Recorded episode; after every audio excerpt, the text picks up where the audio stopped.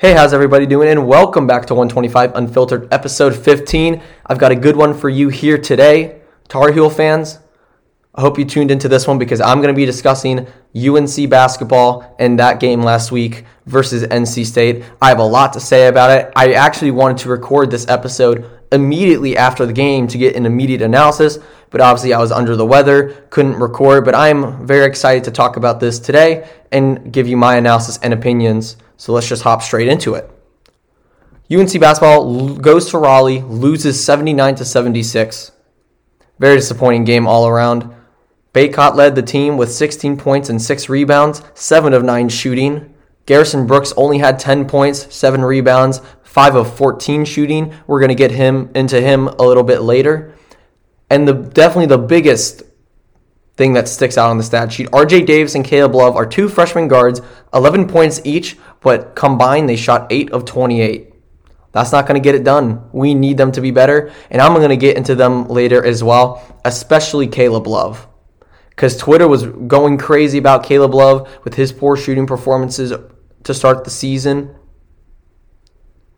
For NC State, Devin Daniels led the way 21 points, 8 of 13 shooting. Freshman off the bench, Shakeel Moore, had 17 points, 6 of 11 shooting. Seemed like a good spark plug for them and a little unexpected because the announcers were raving about him all night, but he definitely had a good game and helped the Wolfpack get the win. Now, what are the three stats I always bring up when covering Tar Heel games? Three point percentage, free throw percentage, turnovers. For the Tar Heels, 2 of 12 from 3. That's 17%. Free throws, 12 of 17, that's around 70%. Could be worse, but still not great. You want to hit most of them. The biggest one of them all, turnovers, 18 turnovers. How are you going to turn the ball over around 20 times and expect to win a game, especially in ACC play? It's just not going to happen.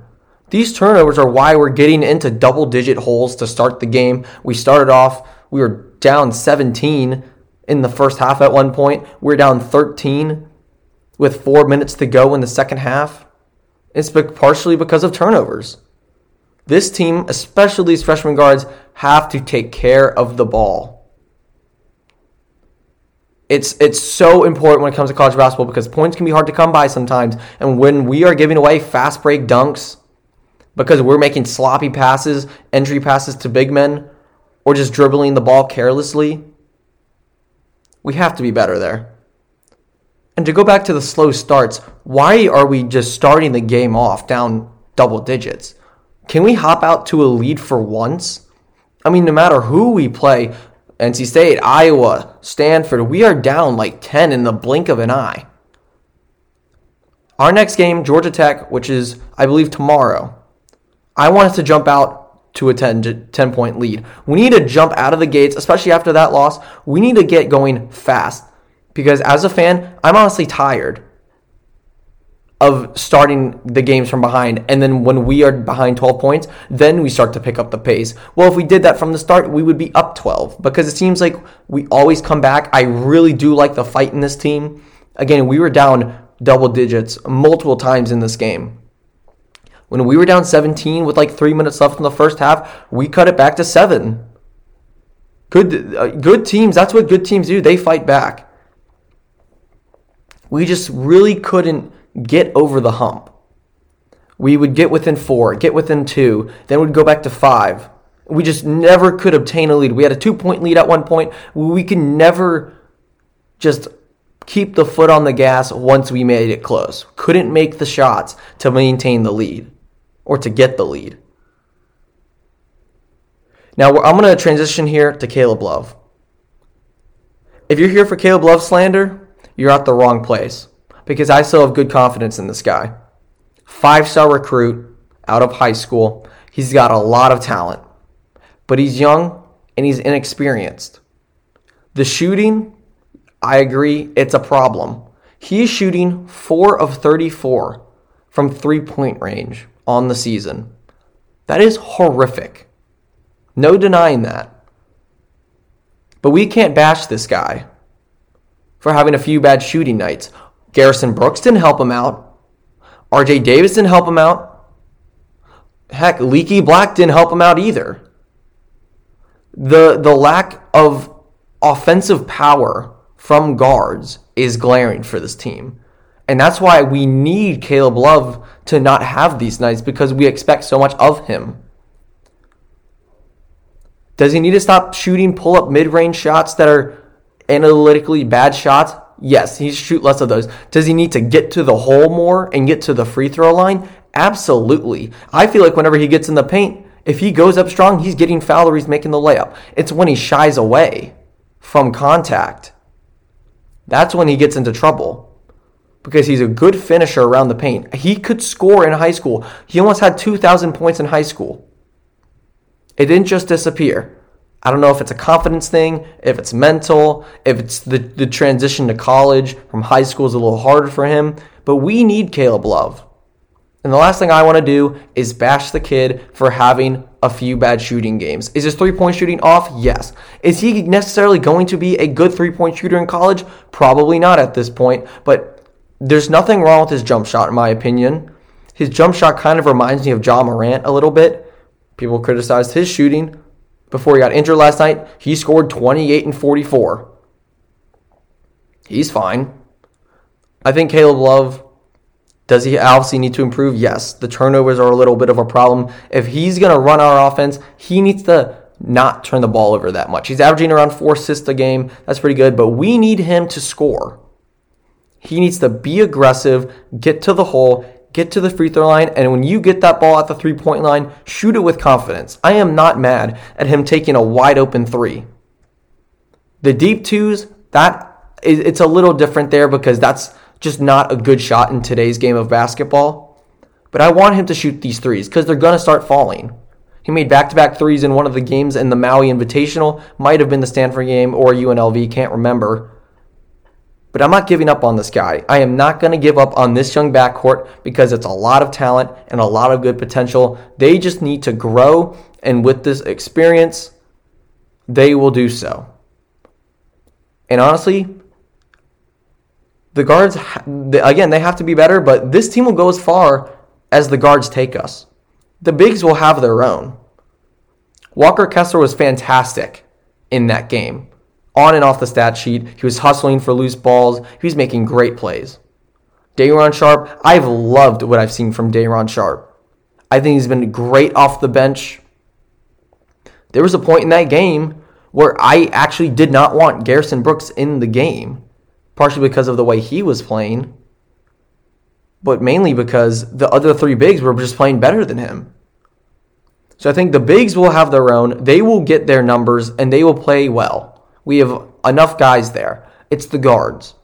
It's Caleb Love, R.J. Davis, Platek off the bench who had eight. He hit a he hit a big three or two. Kerwin Walton, who had that really good game against Kentucky. We need him to come off the bench and do that. Puff Johnson was getting some minutes. These young freshman guards are going to take this team as far as they can take them. It's up to them. And do I believe that they can do so? Absolutely. Oh, do we necessarily have that Coby White type of player or Cole Anthony who can necessarily go out and get his own bucket? Maybe not. I think RJ Davis could become that. He just seems he just needs to shoot the ball more in my opinion. And Caleb Love, I want him to be aggressive. I keep saying it, but he's really good when he goes to the hole and goes up strong. And when he does that, maybe defenders will start sagging off of him. And maybe he can get an open three. He just needs to see one go down. Once he gets some confidence, and I know he will sometime this season, I'm hoping he can get uh, back on track tomorrow against Georgia Tech. But once he does that, I, I think he's going to be a really good player for this team. I am not giving up hope. As a team, am I a little worried about our guard play and shooting? Yes, but I am not going to give up hope after a uh, after one bad game in ACC play. Have the guards struggled throughout the season? Yes, but again, they're freshmen, and I have full confidence in them. Roy Williams is going to get them in shape. They're gonna he's gonna get them back to you know keep keep the focus, uh, keep down the turnovers, and then make jump shots because this three point shooting it needs to improve. And if I mean, you saw what happened when Kerwin Walton hit three threes. It really sparked a run for this team and, and made our we just played better. It just looked like we were more inspired. We need to hit some threes. Are we going to be a three point shooting team? No. But I think that's a huge, huge part of our team's success. Just a few of them, not two for 12. Around the 30, 40% mark, I'll take that. That's really all I have to say about the game. Obviously, losing to NC State isn't fun but it's the first game of ACC play. It's a young team. Garrison Brooks, our best player, had a bad game. We need him to do better. But again, I'm going to keep saying it. I have full confidence in this team. I'm excited to watch us bounce back tomorrow against Georgia Tech. Stay tuned. Next, I'm going to talk about UNC football in our bowl game against Texas A&M, as well as the opt-outs that we had. Stay tuned. I'll be back in a bit. All right, welcome back to 125 Unfiltered. Going to talk about some UNC football. We are officially in a New Year New Year's Six bowl. Very excited. We're going up against Texas A&M in the Orange Bowl. That's the good news. Bad news. Four of our best players have opted out to prepare for the NFL draft. Running backs Michael Carter and Javonte Williams, wide receiver Dyami Brown, and middle linebacker Chaz Surratt all opt out to focus on the draft. You know, I'm going to say this first. I fully support that decision. I would do the same thing. They've had a they've all had great seasons. Their draft stocks went up. Why risk it? There's a lot of money you can make, and they're going to get drafted in the in some middle rounds. I don't I don't really know exactly what their range are, but I would assume third to fifth round.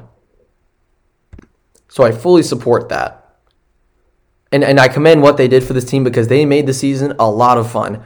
As a fan, is it disappointing that they won't be playing in the game? Absolutely. This is a huge game for this program. Texas A&M is a really good team, and if we beat the fifth ranked team in the nation, an SEC team, that would be huge for this program.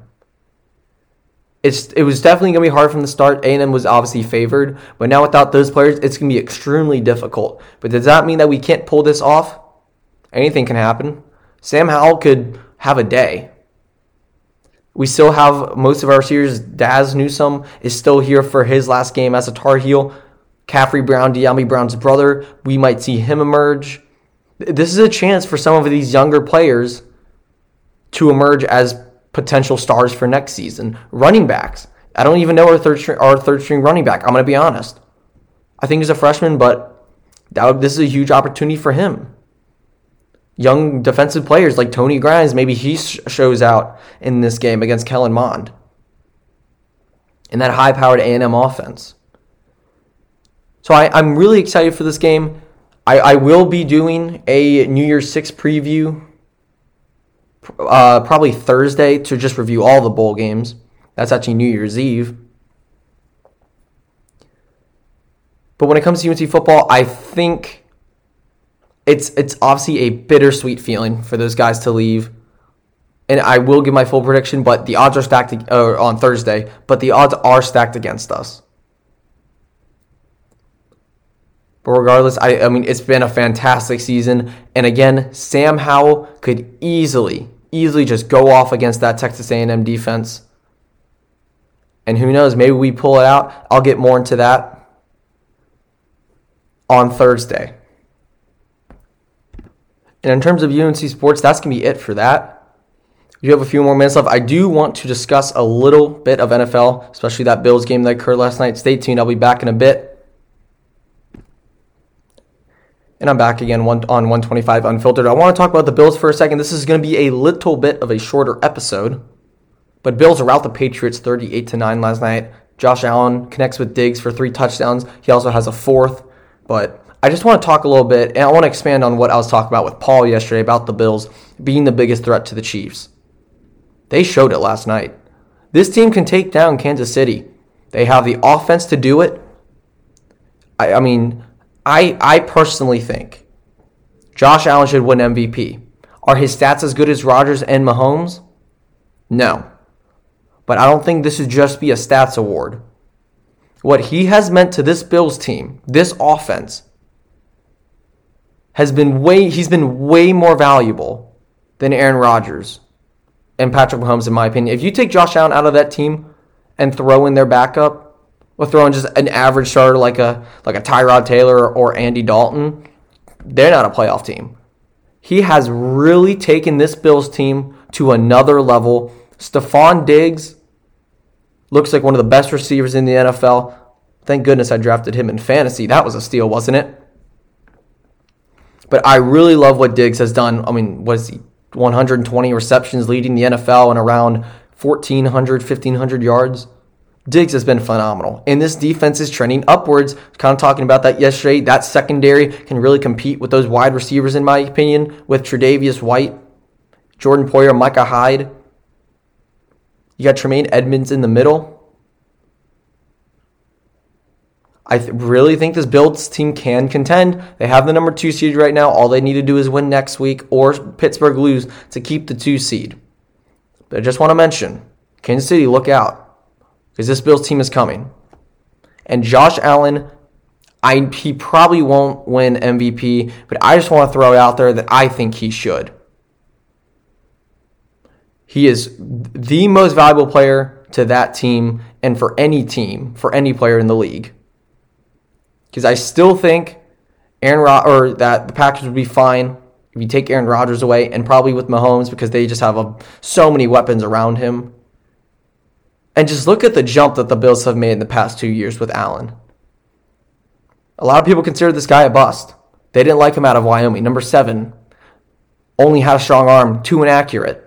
But man, look what he's done this year. And I want to commend Coach Sean McDermott for that as well.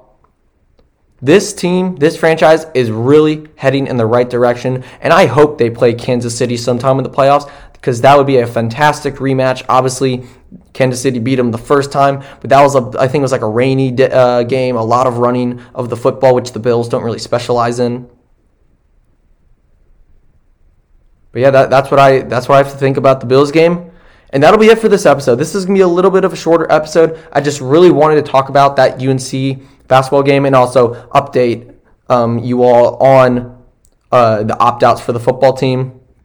And since I had some time, I did want to talk about the Bills for a little bit because they deserve a lot of praise for how they're playing right now, and I wish them all but the best in the playoffs. I wish them nothing but the best for proper English. Anyways, thank you for tuning into 125 Unfiltered. Tomorrow, I'm going to talk about the first week of the N- of the NBA season, including my Toronto Raptors. They play tonight, I believe, against Philadelphia, but we started off 0-2. I'm going to talk about whether that's a fluke or if we have some actual problems. Once again, and as always, thank you for tuning in, and I'll talk to you tomorrow.